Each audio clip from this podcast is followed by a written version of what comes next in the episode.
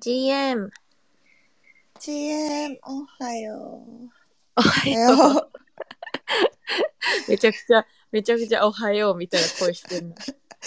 あの、そうね、リアルおはようのリアルおはよう。リアルおはよう、あの、R、RGM です。おはよう、おはよおはよう。う。いやいや、あの、先週はお休みしてすいません。そうだそうだ。いやいや、体調が戻ったかい？どうだいよ戻りました。戻りまかったした。、よかった。回復。死んでたけど。そう、うんしめもういろいろ死んでた。先週は。そっかそっか、でも、一週間で回復してよかった。おかえり、おかえり。どうですか？この一週間は。この一週間は、てか今日がすごいいきなり寒くなって、悲しい。あ、そうなんだ。うん。悲しい。すごいひんやりしてる秋って感じだね。あ、そうなんだ、そうなんだ。そしたらもう、私が、うんえっとね、もうあとふ数日で日本に戻るんだよね。お、マジか。ひそうなのんやりしてると思うよ。あ、よかった。なんかめっちゃ暑、なんかまだ夏終わらないみたいなことだから、日本がう。ん。あ、いや、来週ちょっとまた暖かくなるかも。だけど、まあそうそう。そうね。そう。秋な感じの一週間です。秋な感じのじゃあ一週間。いいことだ。ねテリー、テリー氏はどうですか？一週間。今週、はい今週。今週はすごかったね。すごかった？いや、本当にもう、多分そうだね、なんか、半年ぐらい、なんか、長い、いろいろありすぎて、半年間ぐらいの感じのイイメあ、ージ。そんなに？いやそのいろいろあったいやつはあまり言えないでしょ。言える？うーん。えーまあこ、具体的なことは言えないけど、まあ、まあ、うちらのやろうとしてることが、その、とてつもなくやっぱり意味があるんだなと思ったのが、やっぱりこう、何でもそうだけどさ、意味がないものってさ、やっぱり、なんか、だから簡単に言うと意味がないもの、た例えば俺の最初の会社とかさ、2チャンネルにさ、こう、陰口とかしの書かれた時さ、俺は超嬉しかったわけよ。簡単に言うとね。っていうのは、意味があることした時に、簡単に言えば反対勢力というか、うんうんなんか、それを妬む、嫉妬する人が出てくるわけよ。うんうんまあ、妬む、嫉妬だけじゃないと思うけど、脅威と思う人で、うんうんで、脅威と思う人が出ない限りは、基本的に意味がないことやってるわけよ。うんうんうんっていうところでは、今回、うちらがやってることは、やっぱりいろんな業界では多分、なんか裏でめちゃくちゃ話されてるとは思うね。で、それぐらい意味のや、あ、おまあ、俺がそこまでなんか想定したかって言ったら、なんか俺が思ってた以上に、うちらがやってるのって、なんかいろんな人に影響するんだなっていうところは今回感じて、だから、良くも悪くもね、うんうん。で、あの、先週は、えっ、と、経産省の方とかも話したり、なんか、いろいろ、なんか、だって、チャイ、チャイエミリ考えてみなよ。うちらさ、うん。ビーコンで会ってさ、じゃあ1年後に経産省と話して、日本の大企業と話して、なんか世界的なプロジェクトを、みたいな、ね、そういう話はしてたけど、実際にってなるとさ、また違うわけじゃん。うんうんだからだから11月7日のメンツっていうのは本当になんかね、やばいと思うよ。その、チャイの旦那が DJ してもらうと思うんだけど、だけど、多分もうわけわからないレベルの人たちいろいろ。なんかもう、だから3月もさ、いろいろさ、来るけどさ、来てたじゃん。うんだけど、多分日本、日本では、日本最大クラスなの確実だと思へえ。だからなんか、あれでも、あの、分かってないもん、その DJ する夫に説明しとけば分か。はってんなみたう。いや、いな。でもね、基本的にはね、なんなんか、なんかすごい人とかどうでもよくてさ、うんなんか俺はそもそもね、で、なんか、前からも言ってるけどさ、なんか、俺誰にでもさ、な中指立てられるわけでさ、だって、ね、なんか、忖度とかしたくないしさ、別に金取引し、なんか、勝手に言えば取引消すぞって言われても、fuck you って言えるわけじゃん、俺としてはさ。うんなんかそれがいいよね。うんそ まあ、俺と一緒にやってる人たちは大変だろうけど。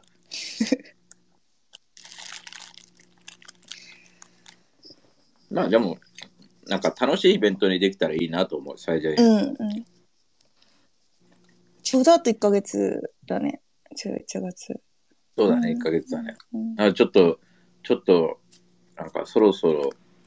あの、本腰入れてやらないとやばいって感じ。やばいのに俺はダラダラしてるっていう。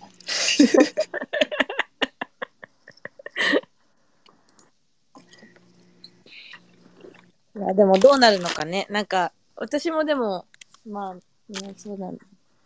ちょっとまだイメージが全部しきれてないけど、うんいろんなことが起こりすぎててって感じだね。うんいや、本当ね、8のメンバーとかでね、なんか、わかんない。ちょっと俺は頑張って8の枠をね、広げようとしてんのよ。おうおうあの、なぜかというと、ここをか、ここ来れたらよ、確実に人生観変わるっていうイベントをする予定なので、まあ、確実に多分人生で、ね、トップクラスのイベントに、あの、イベントって言ったらイベントだけじゃないよ。なんか自分の考え方とか、ね、これからの創造性とかワクワクとか全部が感性みたいのがとてつもなく広がるようなイベントになるから、絶対8の人たちには来てほしいんだよね。なんか、あの、ね、仕事がとか、何々がとか思ってるんだったら、なんかそのレベルじゃないから、本当に。あの、うちらがかけてるのは。だから、ね、本当にすごいものが生まれると思うよ。こんだけハードル上げていいのかなぐらいに上げてるけど大丈夫うんそうそうそうとかいや、でもね、俺が思うにはね、これでもハードル多分全然上げてないと思う。なんか、これの多分本当に全然、なんか、どんだけ言っても多分それを以上のものができると思うから、なんか、あ本当に、エイトのメンバーには来てほしくない。そうだね。まあそもそも多分、そもそも多分こ、こういうイベントをここまで、なんだろうね。なんかいろいろこの、なんか、まあ人の、もうなんか大げさかもしれないけど、人の人生じゃないけどさ、その日本が動くじゃないけど、そういうのをかけてこの、動いてて、で、それがイベントにあるみたいなのがさま、そもそもそこまでないとは思う、めちゃくちゃ。いや、これ、正直日本が動いてるイベントではあるから、いや日本が注目してるイベントでは。あるそうなんだよ。だから、であの、うん。なんだろう、いね、今さ、ちょうどさ、あの、うん。あれじゃんね、プルーフも、ユガも、あえっ、と、全アカデミーも全員さ、レイオフレイオフしじゃんしたたね。うん。なんか今週はそういうなんか組織関係のニュースがすごい多かったね。そうレイうんだからこそ、いっぱい、多分みんなに見直してんだよね、ちょうどこの時期って、うんうんうんどうしたらいいのか、これからどういう形でいくのかっていうところに対しては、うんで、ね、俺もそうだけど、これからじゃあ1年後、2年後、3年後ってどうなるんだろうなのよ。で、11月 7, 7って、11月7が何がすごくなる可能性があるかって言ったら、本当に歴史的な日になる可能性があって、っていうのも、あくまでもあれってさ、イベントですよじゃなくて、新しいなんか、もう、例えば高度成長期始まりますよみたいな、こう、なんかあの日からいろいろ変わったよねみたいな日になれればいいかなとは思ってて、なんか、本当に日本にいるクリエイターの人たちとか、職人さんとか、いろんな人たちが本当にね、あのここれから生き方が変われるような、その人たちに可能性と夢がどんどん広がるような日にしたいと思うから、だから、だからこそ、なんか8の、こう8の人たちってそもそもさ、そういうのがベースで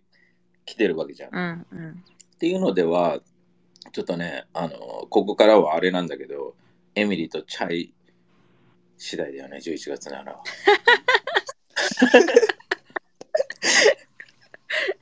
最後に。なので、みな皆さん、皆さん、こんだけ俺が言ったけれども、最終的には、もし皆さんき、いやいや、ね、例えば、徹ちゃんが、いや、でかい仕事があんだよ、テリーって言っても、いやいや、ね、もう全部外してでも11月7来てくれって来て、これ、テリー、大したことねえじゃんってなった場合は、もうエミリーとチャイの問題。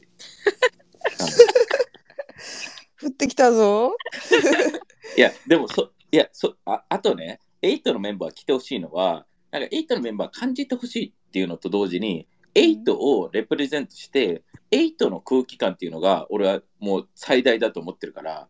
その、うんうん I don't want you guys to be like, you know, part of like fucking like, you know, just to participate, right? I want you guys to be part of it. I, I want you guys to fucking like perform, you know, show them what, you know, 8 ships にいる理由、君たちがなんでこの1年間いたのかとか、なんでここにこれ、こういう考え方とか好きなのかっていうのを、あそこでなんかアピールするというか、本当にパフォーマーとして参加してほしいというか、で、で、日本のこのなんか、硬い人たちもいっぱい来るわけじゃん。で、うんそこに対して、もうエイプの人たちは、どんだけ硬い、なんか、ね、ハゲたおっさん、デブのおっさんが来ても、その、 hey って言って、 high five で言ってほしいんだよね。その、うんうん。ある。それ、もうそれ、それの、もう特攻隊長がエミリーとチャイだから、あの、ね、その、役員クラスの人とか、わかんない、社長クラスとか来ても、なんか、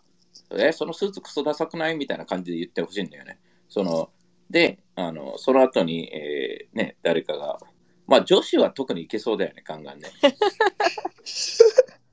まあでもその空気感はね、本当大事だから。いや、だだからね、だからここれが大事なの。エイトシップスとしては、エイトシップスが出し物みたいな感じなのよ。この11月なの。うんだから、それはね、本当にね、あの話したくて、うちらこういう感じでいかないとか、え T シャツ作らないとか、わかる？わかる？エイトシップスを represent して、じゃあ、言うたら、ね、タトゥー入れ入れないみたいな、そのね、タトゥー入れちゃいなよみたいな、言うやっちゃいなよ。あ、いあダメだこれダメだよ。ジャニあー、ジャの、ニーさん。禁句だった。禁句を言っちゃった。はい。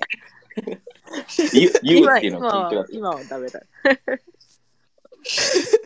言う言うやっちゃいなよ。もうう、もう面白すぎるぐらい、なんか金、おもなんなんなんなんだ日本みたいになってるけど、基本的には本当、いや、これ嘘じゃなくて、本当に一人一人が、その、エイトシップスの represent できて、まあ別になんか同じ T シャツとかじゃなくてもいいけど、そのなんか、じゃあこれぐらいはやろうねみたいな、あの、うん。例えば一番、ね、今回はあの体験型になるから、あの、なんかおう体一番、エイトシップスの人たちが一番アクティブで一番楽しんでるメンバーにいようよとか、ん。そういう感じで、なんか、エイトシップスだけで集まるじゃなくて、エイトシップスプラス絶対新しい人2人か1人か2人入れようねみたいな感じで、なんかできれば最高かなと思うし、本当にね、このグローバルな考え方であったり、世界につながるっていうところが、これを通してなっていくから、めちゃくちゃ面白いかなと思う。うん。いや、楽しみ。いいな。いや、そうなんだよ。なので、うん今、いろんな企業とも話してるけど、まあ、こう、今、いろいろやればやるほど、日本のこの裏側っていうのが見れ見えてきて面白いというか、その、うんなんか、でも、なんか、いろいろ話せば話すほど、日本人頭いいけど、うん。賢くはないなとは思 というのは。そっか。う。で、視野も広い人がすごい少ないなとは思ううん。だから、なんかそういう意味では、またもや俺負ける気がしないので、全然。うん。なので、いや、二人はどういう意気込みでいくの ?11 月7は。意気込みか。なんかさ、あれかなって思った。この間さ、マーファの話してくれた時にさ、あの、ちょうどエミリがさ、なんかすごい、あ、その後のポストかな。なんかすごい、何者かとか肩書きかとかを聞かずにすごいなんか仲良くなってすごい楽しかったみたいな話をしてくれたじゃん。うん。なんかすごいさまあそういうそういう感じにできたらいいなって言ったらあれだけどなんか多分そういう大きい企業の人とかなんかたくさん来るんだよね私もよく分かってないけどさそれでなんかでも、なんか、あいろいろ来るのよ。うん簡単に言ったら、ここでちょっともうそろそろどんどんいろいろちょい見せして、君たちもね、それに向けてね、心準備というか、まあ企業の方々もいっぱい来るんだけど、うん。半分以上は、なんうん。か普通の人なのよ。おでもうん。で、えっ、いといいいじゃんっていうところ女性もかなり多く呼んでて、うんえっ、と、で、10代、20代とかもかなり呼んでて、うん。で、クリエイティブだけど Web3 入ってない子たち。だから意外とうんうんうん。Web3 入ってない子たちがめちゃくちゃ来る。おおだから新、鮮。うんいいね。そもそもうちら Web3 イベントって出さないし、NFT イベントって出さないので、全くもって。うんうん。だから、Web3 じゃない子たちと、この Web3 に、だからその子たちは無知なのよ。Web3 とか NFT とかブロックチェーンとか。うんうん。その子たちにどうやって、こう、なんか、まあ、わかる？どうやってそれを伝え、伝えるじゃなくて、なんか NFT とはとか、Web3 とはとか、どうでもいいじゃんかうんうん。楽しくないみたいな、これ、ね、っていうだけの感じで、新しい形っていうのを作らないといけないから、だから、えっ、と、本当に10代のなんか、あの、芸芸術専門大学アートのとか、うん。まあまあレベル高いとことかの子たちも来れば、芸能関係の人たちも来れば、なんか本当にエンタメとか、あとは一流アスリートたちも来れば、うんうん。あの、本当に OL とかも来るし、あの、いろいろ来るよ。なかなか混ざってていいね。いや、そうなんだよ。だから、いろんな業種が来て、なんか、いろんな、なんか価値観が似たような人がいれば仲良くなればいいし、みんなで楽しく、この Web3 ってなんか偏ってんじゃん、今、日本の Web3 とかも。まあ、日本だけじゃないけどね。っていうのが、もっともっと広がるべきであるし、なんか広がらないと、そもそもマーケットってないから、そうだね。そうっていうかなんか本当に今 NFT、NFT いうのはなんかかなり野暮かなと、ツイッターだけじゃなくてインスタとか見ててもめちゃめちゃ思ってるから、そうね。なんか自分、そうね。そう、なんかデジタル。今日さ、うんエミリーとチャイと話したかったのはさ、うん今、さ、こう、例えば、ジュガとかさ、レイオフなとかあってさ、いろいろあってさ、これからどうなると思うみたいな、うん、その、どう見てんだろうみたいな、この、ね、その、なんかみんなやってるんだけど、うん。なんかちっちゃく収まってる気がして、うん。そう、なん、そうね。今週は本当になんか組織編成のニュースがバババってめちゃめちゃ多かったけど、まあ確かにでもちっちゃくまとまってる方向には動いてるのかな、全体的にとは思うけど、でもなんか私そのレイオフとかさ、その組織編成のニュース、そんなになんか、なんかネガティブな感じには捉えなかったんだよね。いや、ネガティブじゃ全くないと思うね、うんしろポジうんティブだと思うの。あ、なんか、そうそう。やっぱり、ね、あるべき、のあるべき姿っていうか、なんかトランスフォームしていく多感じ？分、そのうんハイプでいっぱい雇いすぎたっていうのもあるし、で、いらあ、ない人。いる人はキープしてるわけじゃん。なんか、ね、そう、なんか、なんていうの、結構膨大な人数とか抱えたままさ、行くとかよりかは、コンパクトにしていった方がなんか、と思うし、そんなに、そうね、って感じだった。今週のプルーフとかのニュースは。うーん。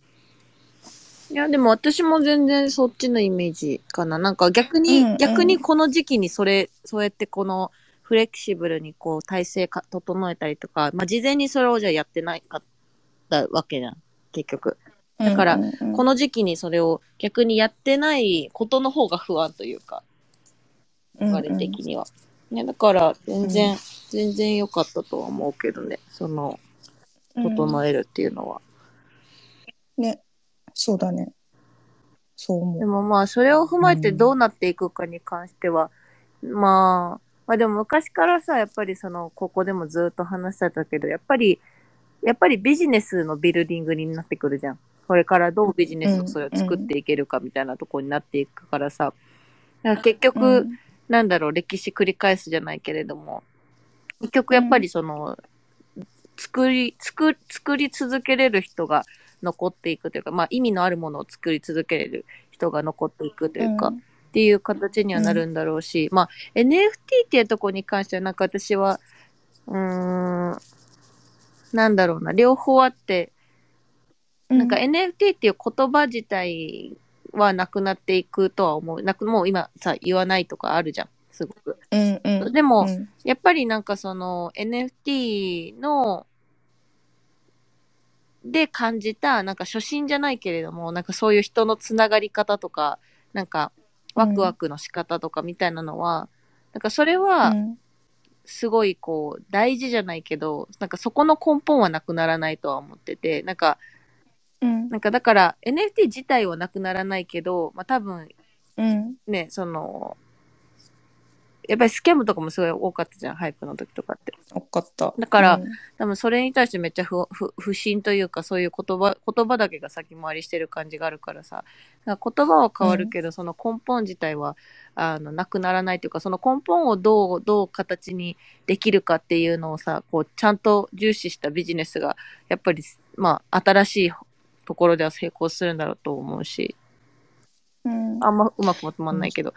そうだから、うんいや、でもわかる。うん、うん。いや、なんか本当ね、もうこれも本当にさ、うん今までも本当ずっと言ってきたあれだけど、NFT っていうワード自体は本当に、そうだね。どんどん使う頻度は少なくなっていくけど、でもやっぱ個人的にはデジタルアートの方向はどんどん盛り上がって、盛り上がってというか、そのめちゃめちゃね、前の NFT バブルみたいにバーンって弾けるもの盛り上がるものでもないと思うけどどんどん拡大していくと思うし。あのそのデジタルアートっていうのはどういうところで？どういうところでなんだろう。なんかさ、もう美術美術美術の中でっていうか、うんうん。なんだろうな。今までうーんアナログだったものがそのだ例えばアートフェスティバルとか行ってもそのデジタルの作品にようるん割合も増えていくだろうし、教科書に載るデジタルアートも出てくるだろうしなんかデジタルアートがすごい特別なものっていうかなんかすごく新しいものみたいな感じで特別枠みたいな感じだったと思うけどなんかもっと、うん、拡大していくだろう。か拡大っていうか普通になっていくだろうなってこと？コンテンポラリーアートのそう種類一個の種類としてそうもっと広,、うん、そう種類も広くなっていくと思うしでなんか本当に普通にそのデジタルアートを売買するものとして NFT は残っていくと思うし残っていってほしいなって思うけど NFT が NFT がみたいな感じにはそうならないだろうしなんか私 PFP 系も残るのかなとはちょっと謎。わかんない。なんか正直 PFP 系の NFT がなんか今後もじゃああと,、うん、と2年後とか1年後とかにまたバブルが来ます来るかって言われたらわかんわかんないなって思うからそういう意味でね NFT とかは、うん、もしかしたらなくなるかもなとは PFP だけはやっぱ難しいと思うけどね、そこにさ、うん本当にクリプトパンク的なこの歴史的な価値とかもそそこまでいけばもうさ芸術うんみたいなもんじゃん、正直。だから、うん。なんかそそうじゃない限り PFP だけはやっぱりうん PFP だけってどういうことなのみたいなところなんだけど、まあ要はさ、なんかプロファイルピクチャーだから、まあアイデンティティなみたいな、うん、ってところじゃん。うんうん、そうそうなんか前みたいなさ、そのハイプの時みたいなさ PFP コレクションのなんていうのバブルがそう4年経ったらまた来るかって言われたらそう多分なんか違うんじゃないかなとは思ってたりとかする。うん、まあ多分全然違うだろうね。でも、なんか、そうなんか違うものが。そこでうん。なんか思うんだけど、どうなんだろうな。うん。それこそだからこそなんか意味のある PFP っていうところが残っていくんじゃないかなみたいなところはあって、なんかなんだかんだ言って、うん。でも最終的に、うん。なんだろう、どうなんだろう。でも最終的になんかそのさ、ソーシャルメディアとかもそうだけどさ、その、うん人と人の関わり方みたいなところがソーシャルメディアによってさ、全然変わってくるじゃん、いろいろ。で、なんかずっとやっぱりその、ここでもよく話してるけど、インスタとか、今までのインスタとか、じゃあ TikTok とか、うん。じゃあその、マッチングアプリとかもさ、Tinder とかそういうのもさ、増えてきた中でさ、うん。か簡単にこの人がさ、人に会える時代ではあるけど、でもなんか、うん。本当の根本で、コアでこう、つながる人間関係って逆にすごい薄、薄、どんどん薄くなっていってるから、なんか、うん。そういう意味での、なんかこの PFP でみんなが感じた、あ、この、なんだろうね。自分、まあ今まではさ、見た目とかそのさ、見えるもので繋がってたのが、なんか、うん。この、見えないもので人とこの出会ったりする感覚みたいなのは、なんかそれはやっぱりどこかしら絶対誰、みんな求めてるんだろうなと思う。から、うんなんかうんアイデンティティの可視化みたいなところだよね。そうそうそうそう。んだから、それが、まあ、それこそまさに、だから、エイトがそういうところで、まあ、テリーがそういうところはめちゃくちゃ分野ではあるからさ、あの、やってるわけだけれども、それができたら、本当に、いろいろ変わるとは思う、めちゃくちゃ。その、うん。なんかそういうものを、が NFT のなんか良さだと私は思うんだけど、それが、だから、うん。それ、その良さを、ちゃんとこの、まあビジネスモデルじゃないけど、それで作り出せるところがあるのかっていうところだとは思うけど。うん。うん。でもなんか、アート、アート、あうんあアート系から批判来るかもしれないけど、アートだけで終わるとは思わない。デジタルアートで収まるとは思わない。うんそうね。うんそう思う、そう。まあ、あとは本当になんか一部だろうなとは、そうね。思う。そうだね。うん。なんかそうね。なんか個人的にフィーチャーしちゃいがちだし、残ってほしいっていう気持ちが すごい強いけど、なんか、そうね。うん。なんかアートだけのため、ん？アートがほとんどとかでは全くそうだね。ないと思う。なんか本当一部だろうなとは思うし。まあでも、なんかまあそれはそう Web3 イベント行ってもすごい思うしね。なんか本当に自分が見てるデジタルアートとか NFT アートって本当にマジ0.5%ぐらいだな Web3 の中のみたいな。なんか私う、ん。その逆にさ、アートってとこではすごいチャイの意見を知りたいんだけど、私も全然アートがわかんないから、あの、ふとした時に疑問に思うんだけどさ、こう、やっぱり今うん。AI とかツールとかが使えるようになればなるほどさ、みん、誰もがもっと簡単にアートを作り出せれるようになるじゃない？その、うん。手だけでやってたものがさ、コンピューターでもできて、うん。AI でもできてみたいになってくると、なんか、うん。そうなった時にさ、その、まあ、今 AI アートとかもさ、こう次のみたいな感じになってるじゃん。なんか、うん。どれくらい、なんか、も、コンペティティブにもっともっとなっていくの？いくと思う？ああ、コンペティティブはそのなんていうの？アーアート同士がっていうかそのアート業界が業界の中でってこと？そうそうそうそうそう。うーん。もちろんあれだよね、そのなんか、エミリが今言ってたのそのなんか今まで作ってこなかった人が、クリエイター側っていうかアーティスト側にな、簡単になれたりとかっていう、いう、いうことで、なんかそのアーティストの、うーん、分母は全然広がればもっと面白いなって思うし、そう、今まで自分では作れないからってなってた人が、アーティストですってさ、そう、次の日になれる世界だと思うから、コンペティティブ、コンペティティブ、なんか、あコンなんかコンペティティブかって言われるとなんかうまく言葉が出ないけど、そうでも、でもなんか、うコん。ンペティティブというか、なんか言ってもそうだけど、なんか、チャンス、やりやすくなるからとして、別に、うん。なんか、みんながすごい上手くなるじゃなくて、うん。う。ん逆に、なんだろう。なんか、眠ってた人にチャンスをあげるみたいな感じではあると思うけどね。うんうん。新しいメディアムなだけだから、うん。うん。うん。そうね。だから別に、なんか新しい、なんか、場所？で一番 NFT の俺は強みっていうのは、やっぱりちゅいらない中間業者のお金が、なんか、どの業界もそうだけど、なんか取ってるところを排除するっていうところだと思うんだけどね。うん。でもそのさ、いらない中間業者がさ、もう、ものすごくやっぱでかいじゃん。日本とかもそうだけど。その、うんなんかそこのさ、勢力、うんまあ、なくなって困る人もすごくいっぱいあある、いるわけじゃんね。中間業者がうんなくなることで。うんなんかそれがうん本当にどう変わるのかなっていうところは。うん。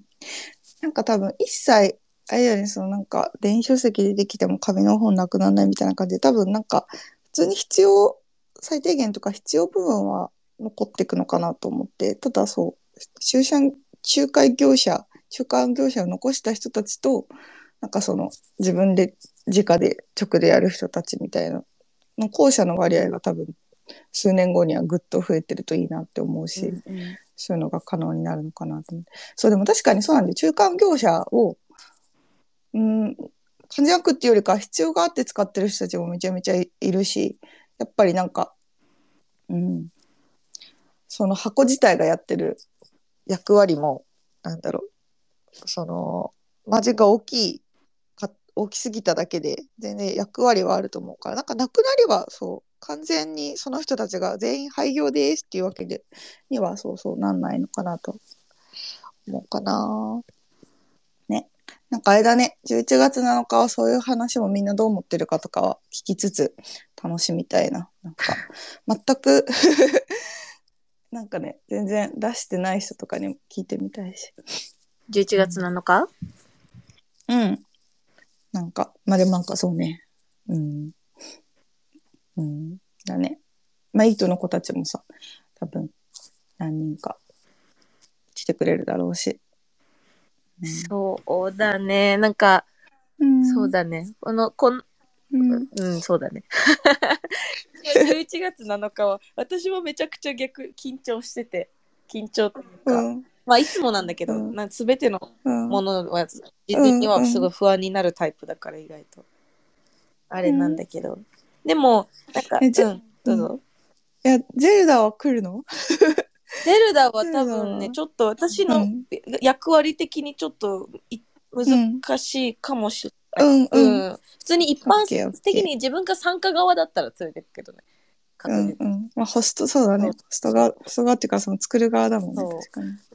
オッケーオッケっていう感じだけど、いやでも、うんそう、でも11月の中はなんか個人的にはもちろん自分がさ、ホスト側だったら常に緊張はするから、あれなんだけど、ー。うん。あの、参加側のことを考えたら、参加できるんだったら絶対確実にした方がいいって思うから、あの、絶対した方がいいってもう胸張って言えるから、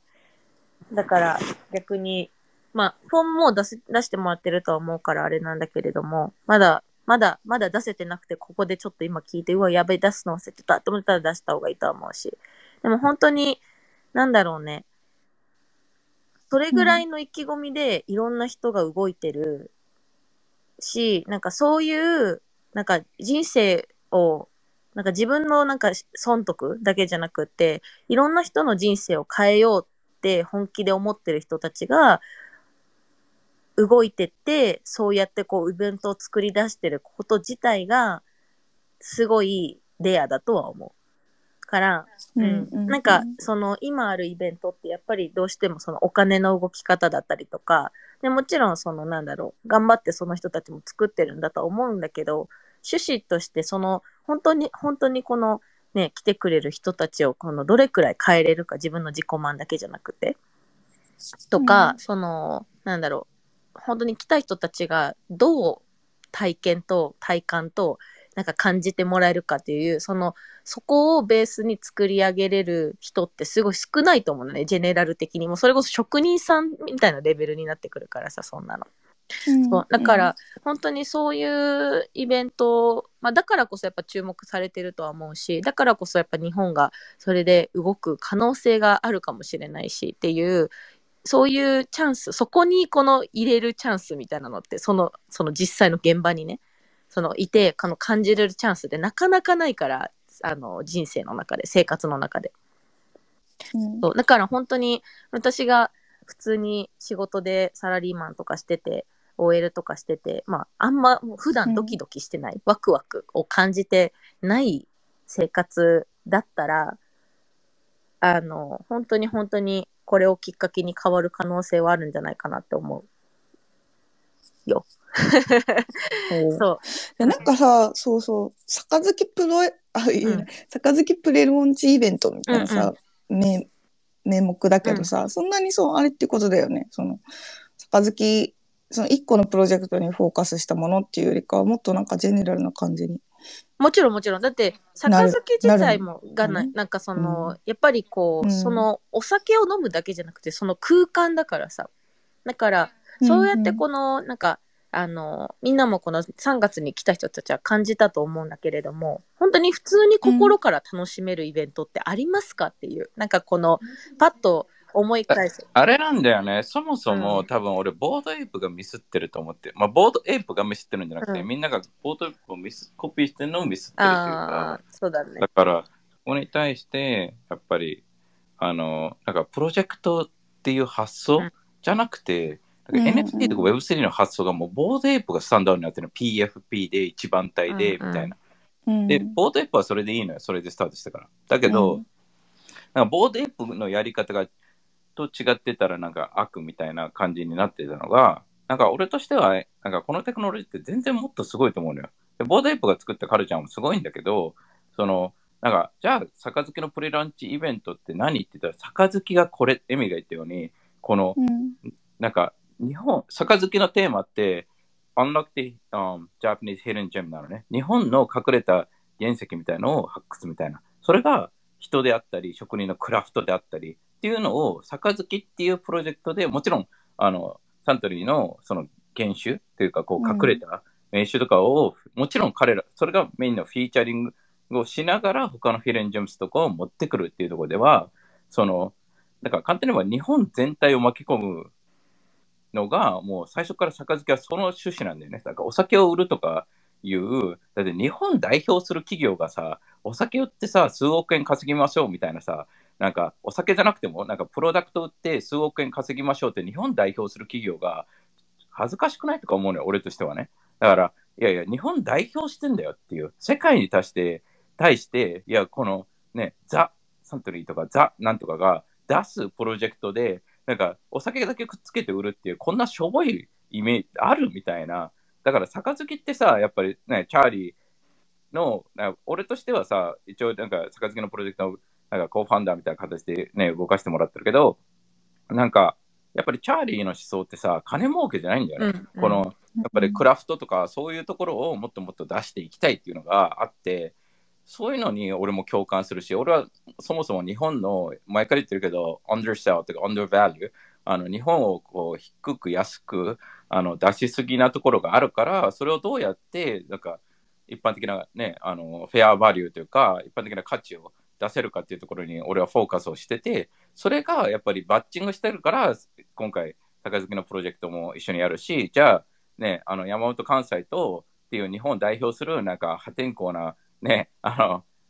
ね、デザイナーが、で、今回、あの、桐生を、あの、フィーチャリングして、桐生のなんか職人さんっていうところの技術を、この Web3 を通して世界に知ってもらう。だからこういう意味のあることをしないと、なんか、なんか本当にクソしょぼいブロックチェーンとかのゲームとか、なんか金儲けしてるうんこみたいなプロジェクトとかが死んでこいっていう感じで、本当にそういう人たちは呼びたくないし、そういう人たちは呼ばないし、で、実際になんか、なんか代理店とかクソマーケティング会社とかに騙されて、なんかそういうの作っちゃった会社とかあるのよ。なんかコンテンツとか IP とかめっちゃ持ってて。で、そういうところってさ、まあ、こうやって裏で話すとみんなしもう大失敗しましたって言言ってくれるのね。で、うんだけど、じゃあ、うちらが本当はやっていきたいのって、そういう金儲けとか、その IP だけ売ってやりたいわけじゃないですと。で、こういうことやりたいですっていう。で、まあ、ただ、今回の11月7っていうのは、じゃあ、じゃあ日本ってさ、なんか、なんか残念ながら、こう、わけのわからない中間管理職の、うんまたもやクソみたいなおっさんがいて、その金儲け、自分の保守的ななんかポジショニングをキープしたいみたいな人たちがいて、その人たちも説得しなきゃいけないから、まあ、金儲けもちゃんとしますよっていうところもちゃんと示さなきゃ。で、俺は全然ビジネス大好きだから、金儲けはできると思うのね、がっつり。っていうところでは、あの、今回、えっと、そういう人たち巻き込んで、いや、可能性を見せる。ビジネスとしての可能性も見せるし、それよりも日本っていう、あの、最高の人であったり、コンテンツであったり、職人さんであったり、スキルを持ってる人たちが世界に羽ばたける、あの、プラットフォームみたいな、このね、あの、なんかジャンプ台みたいな、インキュベーションみたいな形で、じゃあ、杯をうまく利用してくださいと。で、うちらが作ってるライジング3っていうところが一緒に作っあの作ってるテクノロジーっていうのを使えばもっともっと世界で出れますよね。って、これが全てのソリューションか、これで全てね、これ入れば金儲けできますか？じゃなくて、いや、この可能性がありますと、一緒にやりませんかっていうところで、なんか、なんか企業に関しては、アホみたいな担当者とかが、いや、これ入れば、なんか、世界の起業家とつなげてくれるネットワークですか？みたいな、もうこのレベルの担当者とか本当にね、あの、もう1ミリ単位とも俺は話したくななくて、なんかもうちょっとね、世界見てて意味のある人たちとつながって、で、まあ正直言って、じゃあこれ切ってさ、なんか全員がね、いいよって思わないと思うし、逆に裏でボロクソ言う人も多いと思うのね、できねえと思うよと。で、なんか新しいことをやるやると、やっぱりね、こう、なんか嫉妬とかさ、またそういうのが出てさ、裏でいろいろ言うやつ出てくんのよね。で、またもやそこはいいサインで、あの、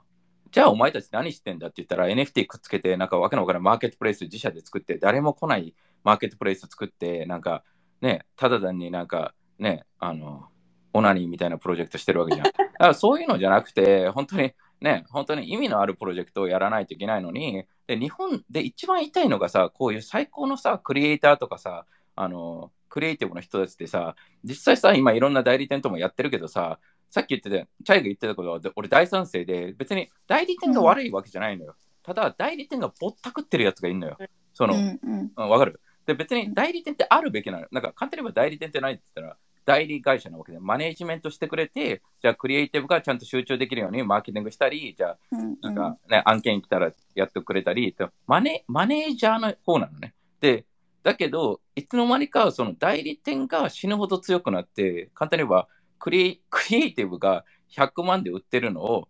1000万で売って900万を代理店が儲けるみたいなスキームになってて、うん、で、クリエイティブ、クリエイターはずっと100万ですねってなってて、その、いやいや、その真ん中の、そうやってそこを悪用してる人たちがいなくなるわけで、ちゃんとマネージしてたり、ちゃんと、ちゃんとクリエイティブと向き合ってる人たちは全然残ると思うし、あ残るべきだと思うしね、絶対的に。あの、あの別にクリエイターが全部自分でやれよ、まあ、そもそも特に日本はできないと思うから、まあ、テクノロジーでカバーできる部分とか AI でカバーできる部分もあるけど絶対的にその人が大事になってきてで俺は AI も前から言ってるけど実際にそのなんだろうあのなんか AI で人人がなんかリプレイスされるからみんな気をつけろみたいなあのいろいろ言われてるけど、じゃなくて AI ができない仕事を、AI を使った仕事をしましょうみたいな感じで、みんな AI を取り組んでるのやか、プロジェクトとかにアホみたいに。違うの、うん、AI ができない仕事を 見つけて、例えばね、桐生の職人の技って多分 AI で絶対無理なのよ。わかる？で、そこにさ、なぜかというと人間、まあわかんないけど、俺は人間力というか人間しかできない、この、なんだろう、第六感であったり、その技術力であったり、そこにさ、気持ちが乗ると思うのね、絵であったりさ。だから、さっきのエミリーがさ、じゃあ AI があったらさ、今まで絵、同じやつ描けるじゃんって言っても、だから多分、特にチャイとかさ、そのクリエイティブのさ、人たちから見たら違うんだよと。人が、そこにはさ、なんか、ただ単に同じものをコピーしたらできるんじゃ、できないからそこに価値があるというかさ、そういうところになっていくのかなと思うから、まあそういう意味では、まあ本当にこれから、まあじゃあ11月7日全部できるかじゃなくて、11月7日ってあくまでもプレイランチイベントだから、今後、来年の4月、来年の9月、えっ、ー、と、ね、再来年の大阪万博までのいろいろこれからおもろいこと起きるぞっていう、本当に映画のなんかトレーラーみたいな、もうプリ、プリ、本当に最初の5分だけちょい見せしますよみたいなイベントで、あの、みんなでワクワクしながら、これからどうなんだろう？え、これ、こういうテクノロジーあったら、これってこうならないくね？みたいなことを話し合ってほしいのね。なんか昔の PFP の話し合いとかどうでもよくて、正直俺は PFP のビジネスモデル全く見えないので、だからこそ PFP のプロジェクトでお金儲けたところは、これからなんかボードエバーゲームしたり、じゃあね、彼らは今からブランディングとアイデンティティ作っていかなきゃいけないから超大変だと思うのね。なぜかというと、そもそもビジネスプランありきでスタートしてないから、なんか PFP ありきだったから、PAP がなんかアバターになって一人一人の何になりますよみたいな。で、そこで俺はやっぱり圧倒的にそこを理解してスタートした人は、俺が知ってる限りはゲイリーぐらいかなと思うし、うん、あのビッグネームではね。ゲイリーはもうそもそも10年プランで始めてるから、最初から10年、もううちらに言ってたのは、I'll see you in 45 years とか言って45年後とかに言ってたから、だからずっと言ってたから、うちらとしてさ、そこでさ、ボードエイプはさ、なんかすぐに儲かってるのに、B フレンド儲からないっていうのはさ、だけど例えばさ、テスラをさ、20年前にさ、1000ドル入れてたらさ、今確かさ、24万ドルぐらいになってるのよ。うん、だから、20年間で24万ドルになってるわけよ。だけど、じゃあそれを1年でテスラがリターンできたかってできなかったわけよね。でもテスラを信じた人たちってさ、それで24倍とか、あ、違う、ね、240倍？じゃあね、2400倍？わかんないけど、それぐらいになってるわけじゃん。簡単に言えばね。で、そこなんだよね。アマゾンを安いところに買っていた人たちはミリアニアになってるわけだし、うん、そこに対して俺としては NFT ってあくまでも長期戦略の新規事業型だと思ってるから、そもそも短期的ななんか投資でデイトレーダーのアホみたいな PFP のやってるやつらっていうのは今回は排除するし、なんかビジネスプランに関して全く持ってない人たちは絶対入ってこないようにするし、なぜかというと、その人たちが入ってきたら、本当にもうその毒なんだよね。だからなんか、その環境が簡単に言えばレベルが低くなっちゃうんだよね。だからレベルが低い人たち入れても意味がないじゃんっていうところでは、まあ、今回今、俺が話してる人たちって多分国を動かすレベルの人たちなので、まあ、あのそういう人たちを巻き込んで、じゃあその人たちがすごい、いや、その人たちすごいオープンなのって言ったらオープンじゃないんだよね、基本的には。だから、あの国を動かす人たちなので、だからこそ、じゃあその人たちになんか見せてもしょうがないから体験してもらいましょうって言ったときに、ね、って言ったときに、最も重要なのが、エミリー・チャイ含め8のメンバーが作るグローバルな空間で、世界はこうですよっていう、なんかスーツ着て、あよろしくお願いします、お疲れ様ですって言って名刺出して、ね、カツラ落ちる落ちそうになる、なんかハゲたおっさんのシステムとかどうでもよくて、そういうか、もしそういう人がいたら、本当にチャイがね、それ取ってあげて、あの、あの、オープンに行きましょうみたいなこと言ってくれたら、俺としては全然、グッジョブって なるから、あの、なんか8がやっぱり空気感を作んないと、だから日本の人たちでやっぱりどんだけなんかかっこいいとこ作っても日本人だけになるとさ、日本の空間になるじゃん。そこに関してはさ、もっともっとさ、面白い空間を作れるのかなっていうところでは、今回できたらいいなとは思うけどね。